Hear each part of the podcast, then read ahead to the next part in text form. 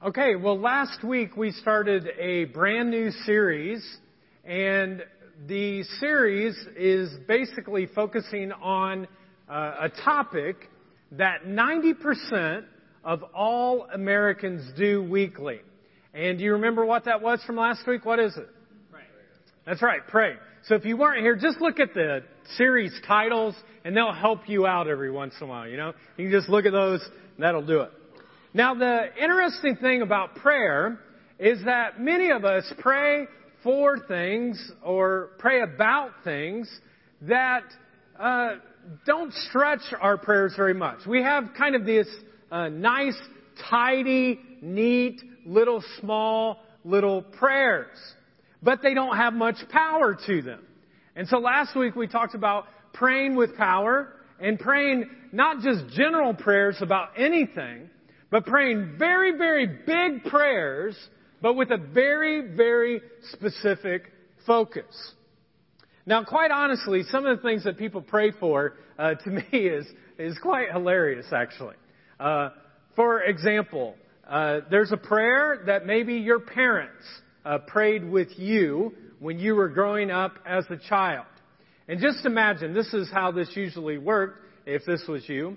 They would take the three-year-old place the three year old in a dark room all by themselves, and then they would leave the room, but before they would leave the room, they would pray this prayer. And uh, if you want to join along with me, you can on this prayer. Here's the prayer. Now I lay me what? Down to sleep. I pray the Lord my soul to keep. If I should die before I wake, I pray the Lord my soul will take. Nighty night, princess. Sweet dreams if you make it through the night. And like, what's up with that? It's crazy to do that, to say, well, if you die, you know, to your kids. Another prayer that I think is very funny, and I don't mean to offend anybody on this, but uh, this is a funny prayer to me, is when people pray uh, over their food before they get ready to eat. And they'll typically pray something like this Dear Heavenly Father, uh, I pray that you would bless this food to the nourishment of our bodies. And then God like looks at the plate of food that you're getting ready to eat and he says, seriously? Like, it takes more faith for me to do that than it does to part the Red Sea. I mean, just imagine that. That, you know, you go to a fast food restaurant and you're there and you're like, Dear God, please bless this double bacon greasy cheeseburger and these super sized fries and this super sized Dr. Pepper and these fried cheese sticks. And God, as I'm tearing into this peanut buster parfait right now, I ask that you do a miracle. That you would create this to have nourishment for my body as if I were eating grilled chicken, broccoli, and kale. And it's just ridiculous what we pray. That's why when I'm eating bad, I'm at a fast food restaurant, I never pray that it nourishes my body because it doesn't. You know what I pray? God, give me great joy. Give me great joy as I eat this all by myself. Now today I want to talk to you about a serious prayer, a more specific prayer that a guy by the name of Paul prayed. Paul uh, is a guy who wrote over half of the New Testament and is considered one of Jesus' closest followers. And he says that maybe the most important prayer that you can pray for other Christian people that you love is this, and here's the prayer. You pray that they would continue to be active in sharing their faith. And so that's your first fill in the blank. If you want to go on our app, the JAR app, you can. You can just type it in.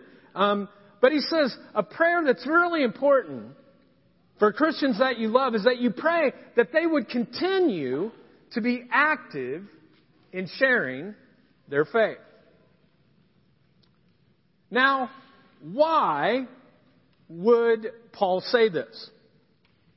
Well, let me give you a little background uh, to a story of a letter that Paul wrote to a friend of his by the name of Philemon. And you can read it this week. It's only one chapter. That's all it is. One chapter, and you can read it this week. This was actually a personal letter that Paul writes. So all the letters that Paul writes in the New Testament, in the second half of the Bible, are to groups of people or to churches. But this is the only letter that we have that is written as a personal letter to one person. So Paul, he writes to Philemon, and you need to know who uh, Philemon is. Philemon was a very successful business person, and he had a house church in his house. And so he would invite people over. Uh, when the early church first started, they met in homes, and they would all have church right there. And so here's this successful business guy, and he has this small uh, church meeting in his home. Well, one of his slaves uh, they owned slaves back in those days. And so one of his slaves escaped, and his name was Onesimus. And so Onesimus runs away from his master, from Philemon, and he runs away, far away, all the way to Rome. And he meets up with guess who? With Paul. And Paul, at this time, is one of the greatest leaders in this new movement called the Way or Christianity. Now we don't know exactly what happened with this conversation, but what we do know is this, that Paul actually led Onesimus into a personal relationship with Jesus. And Onesimus kind of becomes like massively transformed. His life does a total 180. Things are changing in his life. And he's sold out for Christ. And everything's going well. And all of a sudden he's like, ah, ah oh man, I need to go back to Philemon, who I ran away from. And I need to make things right. I mean, if I'm going to do this Jesus thing the right way, I've got to do things the right way. And so I need to go back to him and make things right. And so what does Paul do? Paul writes to Philemon, his friend, and he vouches on behalf of his slave, a guy named Onesimus. Basically, he says this Philemon, you need to understand. Onesimus is a totally different guy now. His life has been turned upside down. He is following Christ. I'm telling you, greet him, receive him, just like you would your own brother. And so Paul's writing this very heartfelt, kind of emotional plea to his friend, this business owner who owned this slave who ran away. And now we're going to look at just a few portions of the story. In verse 4, it says this. Again, Paul is writing to his buddy, Philemon, and he says this I always thank God as I remember you in my prayers. And then he says, I'm going to thank you for two things. I'm thankful for two things. First of all, because I hear about your faith in the Lord Jesus Christ. And the second reason is this. He says, it's because of your, and can you finish those last four words? Because of your what? Love for all the saints. Love for all the saints. Love for all of the Christians that you know. Paul is clear. I thank God because of your faith in Jesus Christ and for your love for all of your fellow Christians, all the people you go to church with. Then in verse 6, this is what Paul says. He says, I pray that you may be what? What's the last five words? Active in sharing your faith. Active in sharing your faith. Why? Now don't miss this. Here's that little phrase. Remember the phrase that we talked about when you pray? You should pray for, I'm going to pray for this, and then what's the next two words? So that I will have a full understanding of every good thing we have in Christ. So let's read this whole verse all together in one voice. I pray that you may be active in sharing your faith so that you will have a full understanding of every good thing we have in Christ. So why did he pray this? Why does he pray this prayer? The answer is right in front of you. So that you have a full understanding of every good thing you have in Christ. Now, what I often do when I read Scripture is that many times what I'll do is I'll read into the text as well as I try to understand the background. This is what uh, I often try to learn, and so I'll start asking questions like, you know, what else could have been going on in this story as I'm reading it? Now, again, folks, this is just theory. This is not me saying this is in the Bible. It's not. But I try to understand, like, what's going on? What's in the culture? What would have maybe happened in this story? So just imagine this for a second. Onesimus, he, he runs away from his master, Philemon. And he runs so far away that he eventually gets to Rome and he meets up with Paul. And maybe he's hurting. Or maybe he's afraid.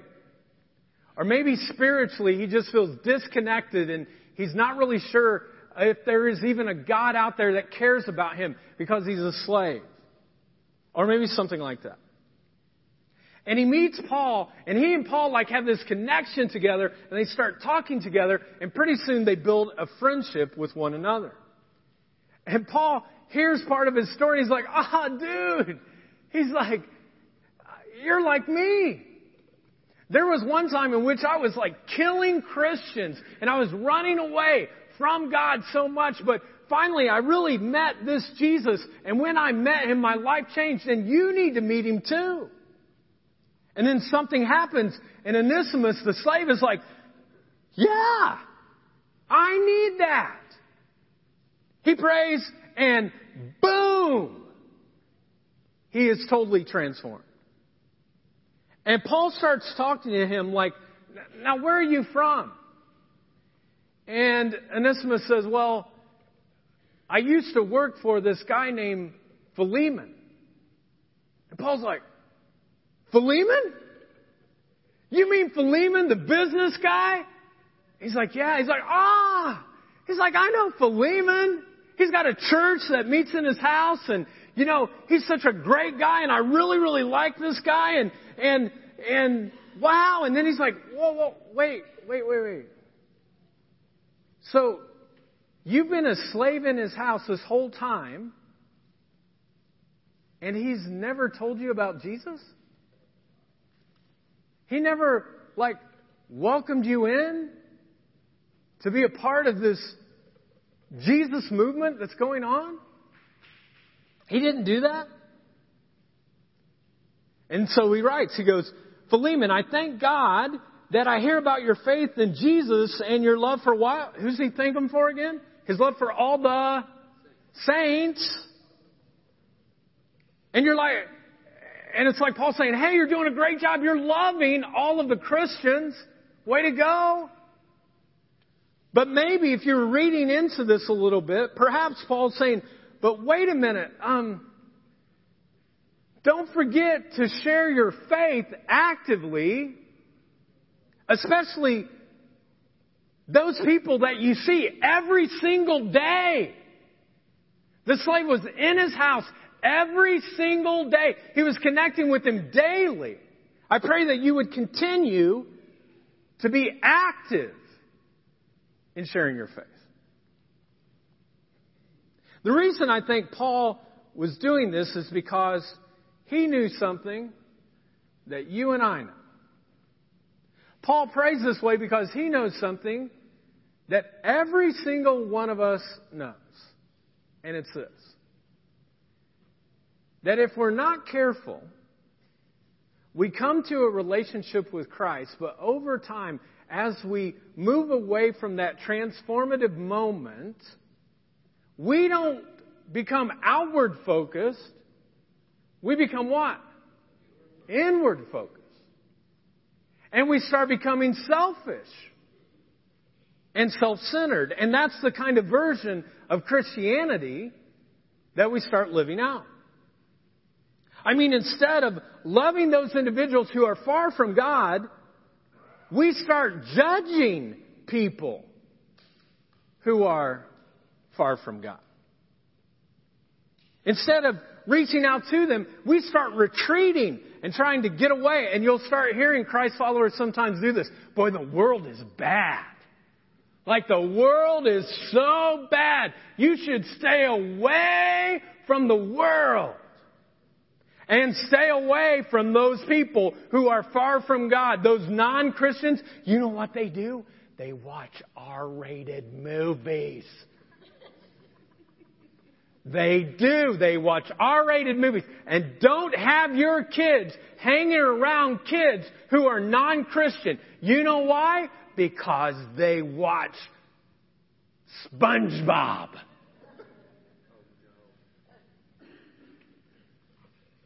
And we laugh at it. And those things might not be your things, but we have a tendency to start judging those who we think we're better than. And did you realize that there are a lot of people that you think you're better than? You, you might say, oh, no, no, no, I'm not. No, you do. You go through your day. You make judgments all the time. And I have seen it so many times that Christ followers, this is what they do. They run and they hide. And you know where they typically hide? In the church. They hide in the church and they're like, oh, I did everything good. And then Monday comes Tuesday, Wednesday, Thursday, all the way through Saturday. And they never engage with people who are messy, who are far from God. Now, folks, here's the deal. The last thing that Jesus said before he ascended back into heaven, he was, he said this. He said, all you Christians, go and hide in your homes. Is that what he said? No. He didn't say that. The very last thing he said was, go into the world and shine. He's like, be bright. And he says, don't be afraid of darkness. Go into the darkness and bring light where there is darkness.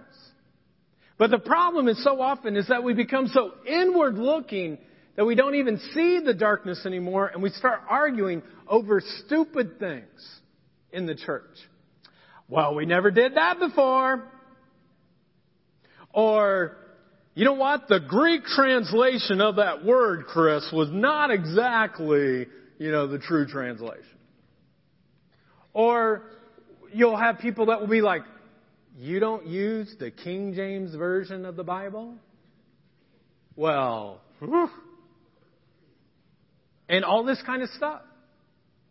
And you can almost hear Paul saying, don't do that, Philemon. Don't let it be like that with you. Be active in sharing your faith. Now, if you're sitting there right now and you're a Christ follower, you're like, I know, I know, I know, I know. You know how many times I've heard people stand up before and start teaching, hey, you need to share your faith. You should share Jesus with other people. But this is what I know too. You've heard it so many times and you have gone in situations where you felt like you should have shared your faith. And you know what you did? You chickened out. You chickened out. And do you know why I know this? Because I chicken out. Last weekend we had a joint birthday party for my two girls, Jordan and Shiloh, because their birthdays are close. And it's a lot cheaper just to have one party. You know what I mean? Like, that's a good thing. You have one party, get all the family together. But, uh, wonder if you can explain this to me. You get all the family together to celebrate a wonderful experience of these two little girls having another year of life. But every time you get all of the family together into one particular house, what is the experience that you have? Stress! It was like so stressful. The house had to be cleaned up. We had to go get Bird's Barbecue to bring it over. We had to set up all the tables. Then we had to have dinner together. Then we had to have the cake together. And then we had to open all of the presents. And then of course, someone in the family always says something and you're like, did they just really say that? Did they? And then you sprinkle in a few arguments, a few disagreements, and the kids start tracking in mud over all of the carpet that you just cleaned up. And we just had a grand time last Saturday. And so by the time everything was done, I'm sitting on the couch and the family's still all talking and I just start spacing out, vegging out, thinking, oh God, take me anywhere else except right here, right now, you know? And so I'm sitting there and then all of a sudden I thought, oh, the kids were outside, my nephews and my girls and some other friends, they're, they're outside playing. I was like, I'm going to go outside and play. So I go, go outside our garage, and our garage door is open, and there's a basketball goal right in front of the garage door. And I walk out, and all my uh, girls are playing, and our nephews are playing, and the neighborhood kids are playing too. And I'm walking through the garage, and all of a sudden, I hear the voice of the father of our neighborhood kids. Now, I want you to know these are the neighbors that we have been praying for daily that we have been connecting with weekly and who we have been inviting to come and connect here at the jar. And I started walking, like that's the edge of the garage, and I started walking, and I heard his voice, and I felt this prompting go out and invite him to church.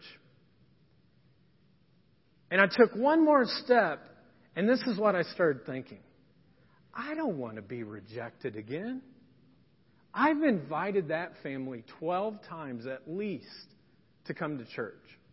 And if I go out there, he's a talker and he's going to start talking. I just left in the, you know, from the family so I didn't have to talk to someone. And now I have to go and talk that. And you know what I did? I turned right around like this and I walked right back into the house away from everybody. I'm not proud of it. In fact, this week, when we were praying as a staff, the Holy Spirit just kind of came to me and said, You confess this to your staff. You're up there talking about it all the time, and you walked away. And so I did. Folks, why is it that every single one of us in this gym this morning would say it is important to share your faith? If you're a Christ follower, it's important to do that. And yet, why don't we do it more often? Well, these aren't necessarily in your notes, but here are some of the things I think. The first one is what I just talked about, and that is to be scared. That you just get scared. You get scared and you get scared of being rejected. You don't want to be rejected. Here's another one. We get too busy. Life happens and we're going so fast and all of a sudden we can't remember the last time that we engaged to try to have a conversation with someone who is far from God. Here's another reason I think, is we don't want to look weird. We just don't want to look weird. You know that guy, and I know that guy that you've seen before that comes up to you when you're on vacation, and they come up and they're like, Jesus loves you.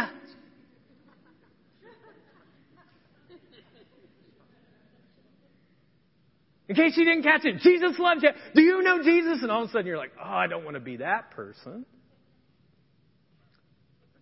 And we don't want to force our beliefs on other people. That's absolutely fair. But you know what I think the biggest reason is why we don't want to share our faith?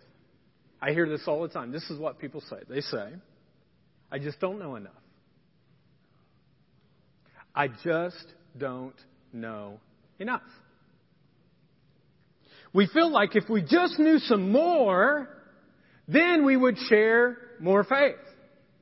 But I don't feel like I know enough. I don't know enough about the Bible. I don't pray enough. You know, I do the church thing, but honestly, outside of that, I just don't know enough. Now, here's the tension that I want you to see.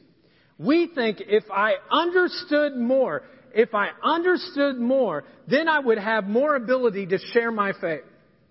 But Paul is implying just totally the opposite. He's saying that's not what happens. He's saying when you share your faith, what happens? You grow.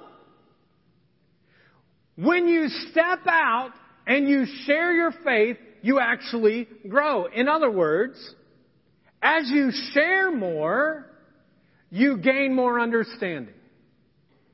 The more that you share, the more that you understand who God is and what the Christian faith is all about. And conversely, this is true too. If you share little, you gain little understanding. Because people can sit in a room and read the Bible and pray for their entire lives. And not that it's wrong, but eventually you're going to hit your ceiling of how much you're going to grow. The way you grow is when you share your faith. Folks, if you want to grow in your understanding, you share your faith. I think that's why Paul, as he is praying for Philemon, he's saying, hey man, love your church. Read your Bible. Pray. Those are all things to do. But don't forget, don't ever, ever forget to be active in sharing your faith. And as you share your faith, you'll grow. And you will have a full understanding of every good thing you have in Christ. Then you'll live an outward focused life and not an inward focused life. Now, folks, we are full of people in this church who pray. In fact, on Wednesday, I want to challenge you guys to come to the prayer gathering that we're having at Young Steidel at 6 o'clock.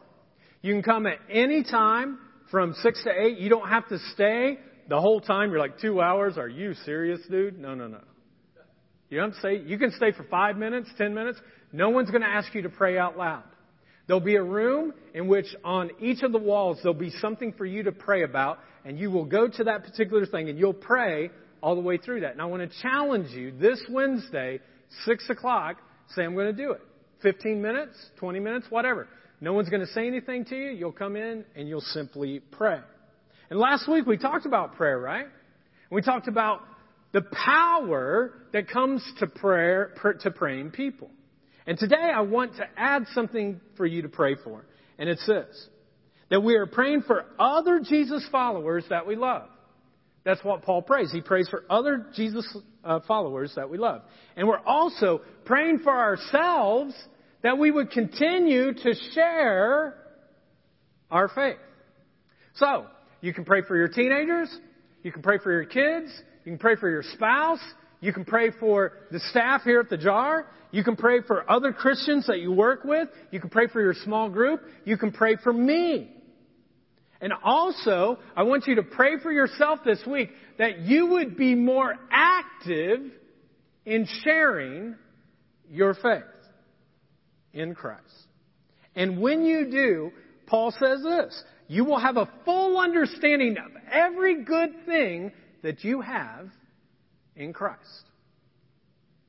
Now let me just warn you that if you do this, you start praying, God, give me an opportunity to show your love today. Give me an opportunity to share my faith today. You know what he's going to do? He's going to put people in front of your path that you're going to have opportunities to share your faith with. And what happens so often is when that happens, most people feel ill prepared and they're like, what am I going to do? I don't know what to do. I don't feel prepared to say anything. So we're going to take all the excuses away.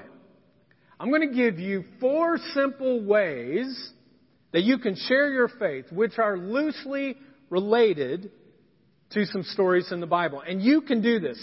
Every single one of you can pick one of these or multiple of these at different times in your life to share your faith. Here's the first one. It's very simple. Very, very simple. You can be loving, but direct. It's really, really important for you to be loving, but you can be direct. In fact, after Jesus died and he rose again three days later, and then he was witnessed by over 500 people in the next 40 days, then he ascended back into heaven. And as he ascended back into heaven, he said, I'm going to leave my spirit here. And he says, Peter, I want you, who was one of his best friends, he says, I want you to lead the church. And Peter was a fisherman. It's like Peter, I, I saw some guys last night that were fishing on the White River and they were uh, out there, they're fishing. And it's like they're fishing, and then Jesus would come up to them and say, "Hey, I want you to follow me. And they leave everything and they do that for three years and they're trained. But then finally the fisherman has his moment. He stands before a group of people and there are thousands and thousands of people. Here is this not very educated fisherman who has to carry on the message of this amazing teacher, Jesus. And you would think, well, what's he going to say? What's it going to look like? Well, he shares something very direct. And this is what Peter said. He said, repent and be baptized, every one of you, in the name of Jesus Christ for the forgiveness of your sins. Boom! Hashtag direct. I mean, think about that. Jesus talking about love and he was just on a cross and all this kind of stuff. And you know what Peter does? He stands up in front of thousands of people and he goes, you're messed up. I'm messed up. But some of you, you haven't repented of your sins. You have not turned away from your sins and turned towards Christ. And you need to do that today. Hashtag direct. He's like in their face. You need to repent and do that. And folks, this is what I found. There will be times in which the Holy Spirit will come to you and will say, I need you to be direct. Loving, but I need you to be direct in this moment. Now, you don't do it all the time. And some of you probably have friends that they think they switched it around. Be direct and then add love if you have to. Okay? And you see that all the time. And if you're direct with people all the time, you're always like in their face, repent and be baptized. You know what? You become jerko Christiano. That's who you become. Jerko Christiano. You don't do it. You only are that direct when the Spirit leads you. Several years ago, I was uh, visiting someone at the uh, jail, the Delaware County Jail. And it was on my day off, and so uh, typically on my day off, I don't, you know, look as good as I am right now, you know. And so uh, I had some khaki shorts, and I had a, a polo on, and I walk up, and I get my cell phone out and I give my cell phone to the uh, deputy sheriff and I'm getting ready to go through the metal detector. And this deputy sheriff looks at me and says, Can you read? I'm like, I think so. Pretty good. He's like, Can you read the sign? No cell phones. I'm like, Oh, I'm sorry. I didn't, I didn't know. So I take my cell phone, go back out to the car, leave it in the car, come back in, getting ready to walk in again. He's like, Visitation's over. I said, okay. Um, well, they, I'm a pastor, and they told me that if I came up here, I could visit, you know, this person anytime. And then the person kind of looked at me, you know, with my khaki shorts and this polo, and he's like, "Let me see your pastor ID." Okay, no problem. Pull out my pastor ID, show it to him. Okay, going up. So I go. Several years pass by. And one Sunday, I'm up here teaching, and over there in this back corner, uh, I notice that there's this gentleman in a walker, and he walks in and he sits down, and he has a baseball cap on, and I can't really tell who he is, but for several weeks, he comes in with his wife and with some family members. And after a few weeks, at the end of a teaching one day, I'm walking out this way, I'm getting ready to walk out the door, and the wife comes up to me and says, Hey, my husband really wants to talk to you. And I said, Oh, I, said, I can, but I'm going to greet people at the front door first and I'll come back. She said, Okay. So I still didn't recognize who the guy was. And so I'm at the front door. I walk back to the gym and he's got his head down and he walks toward me and he goes, I want to talk to you. And I said, Okay. So I go down the hallway where the racquetball court is. I get out a couple of chairs and uh, he kind of sits down and I sit down. I look at him and it is that deputy sheriff that was such a jerk to me. And he sits down, and this is what he said. He said, I have brain cancer. I'm not expected to live much longer. I know I have really not been close to God, and I want to be right with God. Now, in that moment, I could have said a lot of things, but I get this prompting from God that says, You be direct. And uh, I said, Well, what's your name? He said, My name's Claude. I said, Claude, well, I'd, if I were you, I'd do it today. I mean, like right now, right here, we're going to th- make things right with God. You and God are going to be made right. You ready to do it? He's like, Yep. I said, okay. I said, I'm going to lead you through this prayer, and we're going to lead this through your prayer. And then I'm going to ask you to confess some sins. And I mean some of the stuff in your life that you are not very happy about. He's like, Okay. And uh, he said, Should I take my hat off? I said, You want to take your hat off? Yeah. Take your hat off. So he takes his hat off, and I lead him in a prayer with Christ. And for the next several months, he had freedom and joy and peace in his life. The family was like, he is totally transformed. He looks totally different. And on May 26th of last year, Claude died. And you know what? Claude's in heaven today, not because of me, but because of Christ. But you know what I'm so grateful for? That I was direct in that moment. That I didn't try to do a nice little, oh, oh, I'm sorry to hear that. And how, how can I pray for your cancer? And no, no, no, no, no.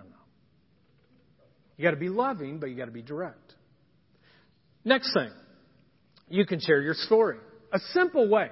All of you have a powerful story. People are like, no, my story's. No, no, no. If you're in Christ, you have a powerful story. A powerful story. In John's gospel, which the word gospel simply means good news. So John, one of Jesus' followers, is sharing this good news. And in chapter 9, he tells a story about a man that was born blind and Jesus comes to him and he restores his sight. And all of a sudden, when this happens, all the Pharisees, all the religious leaders start getting together and they're like, ugh, what are we going to do this? And so they start questioning this man who was born blind. They're like, who caused his blindness? I bet it was his sin. I bet it was his parents. Oh, Jesus healed him, but he healed him on the Sabbath day? Oh, that's against the law too. And maybe he wasn't even blind. Maybe he and Jesus got together and he said, hey, I want everyone to think that I'm pretty big and bad, so here's 20 bucks, and I'm going to say that you're blind, but then I'm going to put my hands on you, and then you'll be able to see. And all the Pharisees are coming up with all of this kind of stuff. And finally, they go to the man himself who was blind, but now he sees. And he says, Hey, what's the story? He's like, Hey guys, I don't know all about your theological debates. I don't know about all these different things that you're talking about. I'm not smart enough to do all of that. And then he said this This is what I know. All I can tell you is I was blind, but now I see. You can argue all you want. You can say whatever you want. You can say all kinds of stuff that you want to. This is what I'm telling you. Yesterday, I could not see a thing. Jesus came into my life today, and I can see. And by the way, you're kind of ugly now because you're ugly when you're mean. And I could tell you were mean, but I just couldn't tell. And actually, it's ugly when you're mean. Folks, all I know is that I was blind, but now I see. Now, here's the thing. Some of you have a most powerful weapon of love that you could ever imagine, and you're not using it. And some of you, your stories are like this. All I know is that I was an addict. I was addicted to things. But Jesus came into my life. And I'm not one anymore. All I know is I was hurting. And I felt like no one cared for me. But Jesus came into my life. And now I never feel alone. All I know is that I was lost, but Jesus came into my life and now I'm found. All I know is I was depressed and down and discouraged, but now, not that every day is happy, but every day I live in joy. Folks, simply tell your story. When you tell your story, it is amazing what God can do between you telling your story and that person for their life to be changed. And have you ever noticed that when you start telling your story, all of a sudden sometimes God will actually put some things that the two of you have in common. They interact, they overlap with the person that you're sharing it with. Oh, I lost my child too. Oh, I went through a painful divorce too. Oh, I was rejected by the church too. Oh, I was addicted to porn too. Oh, I was bankrupt too. Oh, I had this happen to me. But this is what God did. Okay, so you're loving but direct. You share your story. Here's the third thing. You can invite people to church.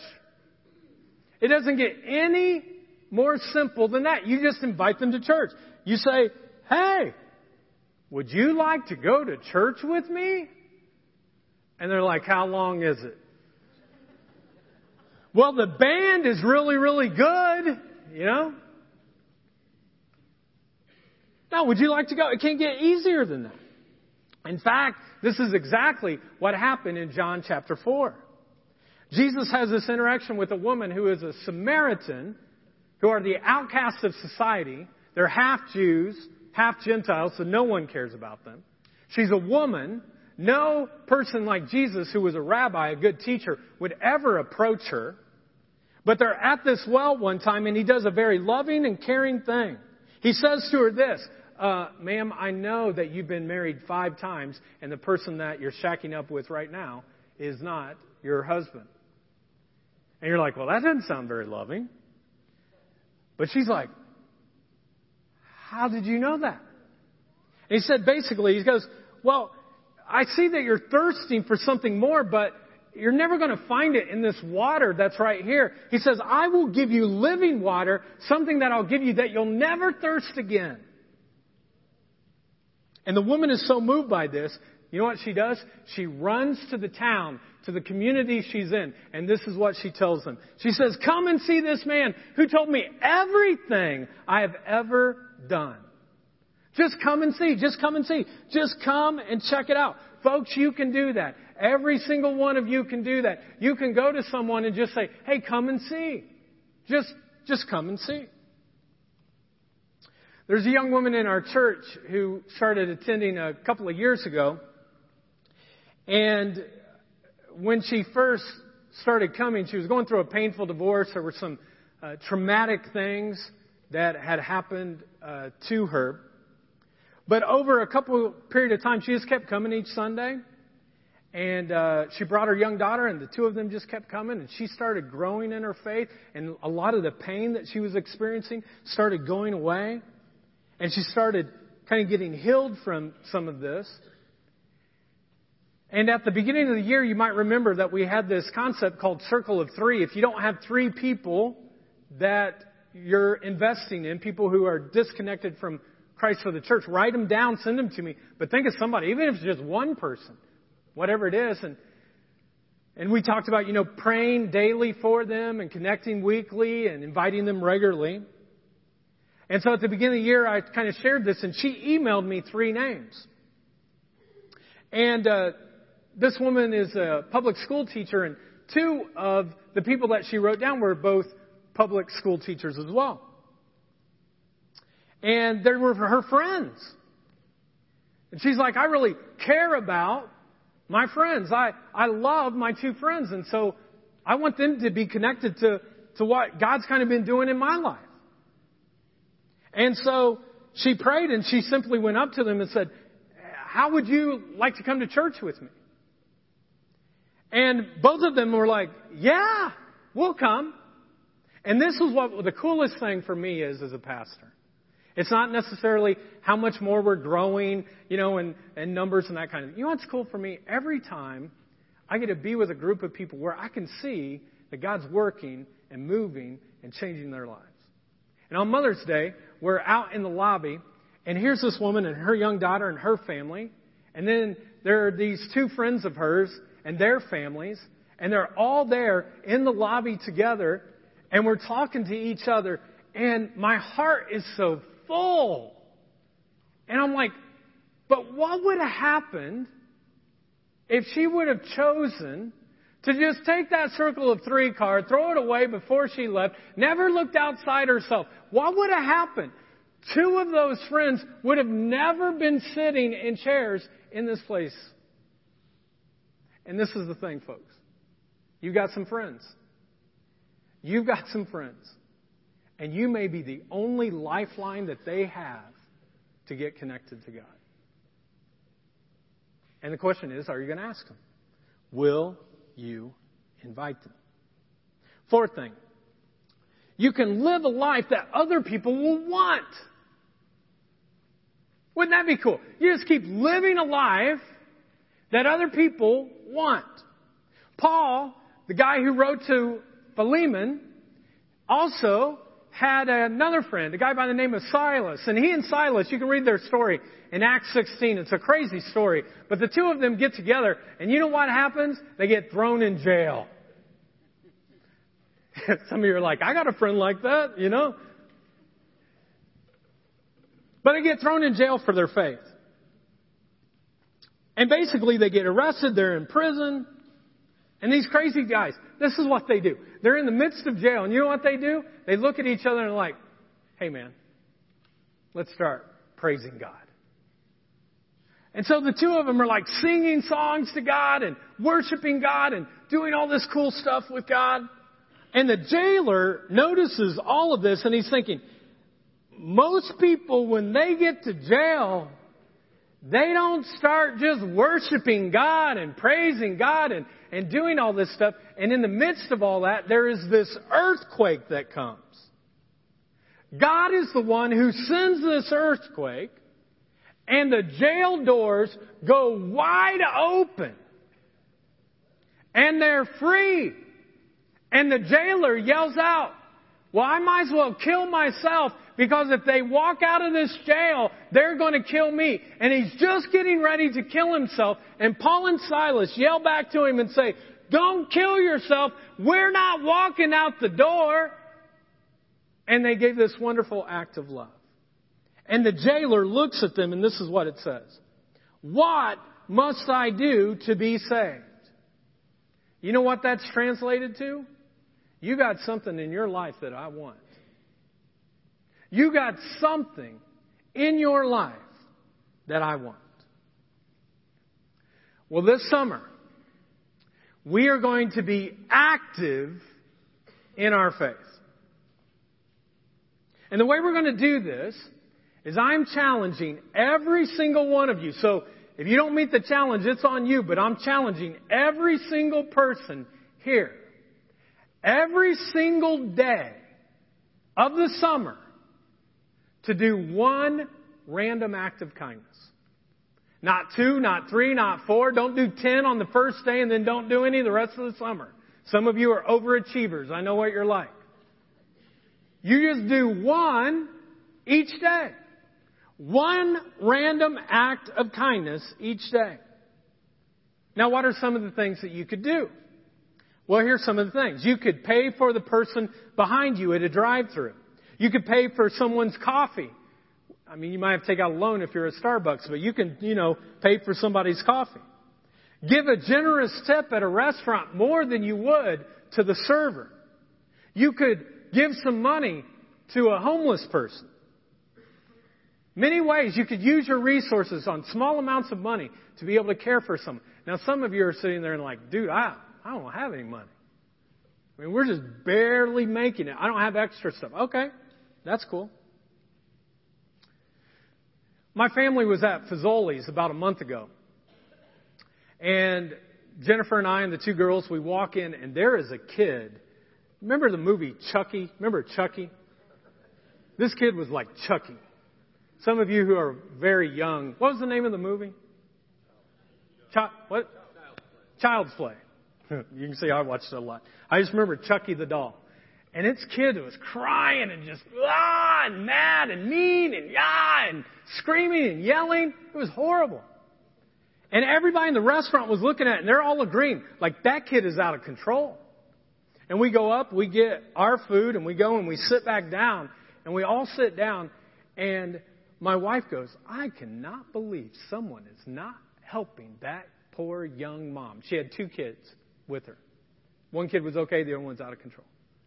And I was like, oh. And all of a sudden, she stands up. She walks all the way. I couldn't really tell what was going on, but she told me the story. She walks up to this young mom, one screaming kid, the other one. She walks up to him and says, uh, hey, can I help with anything?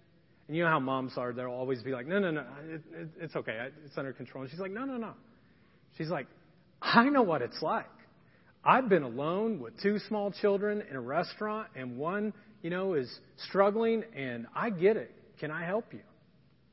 And the woman said this. She said, Well, my husband and I just moved to Anderson. He works later than I do, and I came here with my two kids, but my youngest child has a sensory processing disorder. And we thought this restaurant would be okay, But once we got here, he just got out of control and he won't eat. And Jen said, It's okay. Why don't I just get all of your food and I'll box it up? I'll go up there and I'll get all the boxes and I'll take care of it. And so Jen goes up there, she boxes up all their food, and then she looks at the woman and she says, Well, is there anything else I can do? And she's like, Well, could you get one of those drink containers too? Jen's like, Yeah, no problem. She goes up, she gets one of those drink containers, she comes back. And Jen goes, Well, here, let me help with everything. And so she starts like, uh, she gets out. My wife, she's weird. She always has these wet wipes. And so she's like wiping the child that was not out of control, wipes off his face, gets him all ready. She says, let me help you get to the car.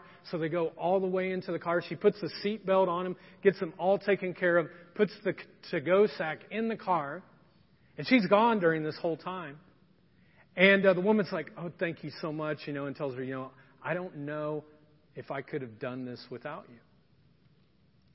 Now, while all of this is going on, I'm in here with the girls and we're eating, you know. I mean, we're really Jesus followers. We see things. And so we're eating. And all of a sudden the manager comes up to us and the manager is just like bawling, just crying. And I'm like, uh, ma'am, are you okay? And she's like, oh, she's like, your wife your wife, what she did for that young woman. It was just so amazing. And I just can't believe that she did this and like sobbing, like right at our table. And, uh, she's like, would she like some cheesecake? and, uh, I'm thinking to myself, well, Jen doesn't like cheesecake.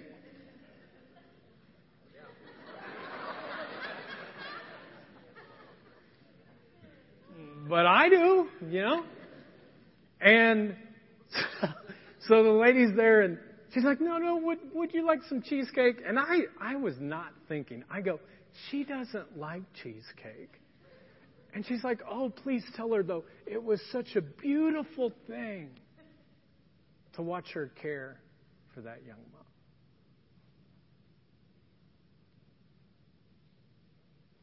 Folks, did you see what one simple act of kindness did? It changed the whole environment of that restaurant because one person chose on one time. And you know what? It didn't cost Jennifer anything. It didn't cost her a dime to do that. So, what could you do? Your neighbor's trash cans are at the end of the road. The trash has already been taken up. Couldn't you just take theirs, walk it up to them? That's one. Couldn't you say, hey, I'm going man, their yard's getting high. I'm going to mow their yard. Help a coworker with a project without being asked. Say, hey, how can I help you? Help a mom who's in a grocery store struggling with things. How many ideas could we come up with? And we'll be sharing many of those with you. And so this is what I'm challenging. I'm challenging everyone in the jar to do one random act of kindness. And this is our goal. I want you to know what the goal is. This is the goal. 5,000. 5,000 random acts of kindness this summer. 5,000. And this is where I came up with that number. There's a story about Jesus one time that fed 5,000 people with five loaves of bread and two fish. And he said he would give us power to do great things like that. So I was talking with the staff and the elders this week and we were being challenged back and forth like, how big should the number be? And finally I was like, 5,000. And so we're coming up with this concept called Summer of Kindness. Now you might be thinking, you're a crazy bunch. There is no way this little church called the jar is going to be able to do 5,000 random acts of kindness as a church. Well, I know we can't do it on our own, but I do think that we could do it with God's power. Remember that scripture last week? This is what it says. God, by His mighty power at work within us, is able to do far more. What's the next phrase? Immeasurably more than we could ever dare, ask, or even dream of, infinitely beyond our highest prayers, desires, thoughts, or hopes. So starting today, I am challenging every single one of you to do one random act of kindness wherever you're at. And then we're going to be able to collect the information. I want you to put that act of kindness on our Facebook page. You can go to your app. We're going to have something on our app that you can do. We're going to have a phone number. How easy can it be to text? Some of you text so much. I mean, your phones are like blowing up. How about blowing them up with some acts of kindness? You could do that. And for those of you who are like, I don't know anything that you just talked about, we'll have a little card every single week that you can write those down. And each week we're going to keep track of them and we'll let you know how we're getting closer to our goal of 5,000 acts of kindness so that, so that what? The jar looks good. Oh boy, look at the jar. No, no, no, no. You know why we're doing this? So that God would get all the glory. That His name would be made great. Now, each week we're going to give you different things to do. And you all know the little free cards that we have. Um, I'm not sure if, uh, did you have some in your program today? Okay, we'll have them next week. But we'll have these little free cards, and every week we're going to have one, and this is what I'm challenging you to do. Six random acts of kindness. You don't have to give a card away. You just do it randomly. But one of those acts you give the card and you let them know. And this is what it basically says. This is a simple way of saying that God loves you, no strings attached. And if they want to get connected in some way, they can. Folks, God wants to do great things in the life of our community, in our state, in our nation. If you're on vacation, don't take a vacation off from doing acts of kindness. Text them to us. And I think God is challenging us to join Him in feeding 5,000. And you know what we're going to feed 5,000 people with? Kindness and kindness and kindness. Are you with me? All right, let's stand for closing prayer.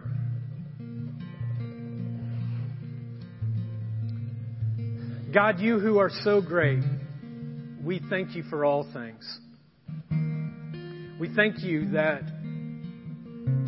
you are a God who does greater and greater things than we could ever think or dare or imagine. And God, I pray right now that you would place through the power of your Holy Spirit a conviction on your people that this year, or this summer, this summer of 2016 would be the summer of kindness where we blanket our community and every place we go with the kindness of God. And God, we're going to need your help to fulfill this, but we believe that you can do it if we'll step out in faith. And we're choosing to do that so that your name would be made great. We pray this in Jesus' name. Amen. Hey, uh, First Steps with Chris is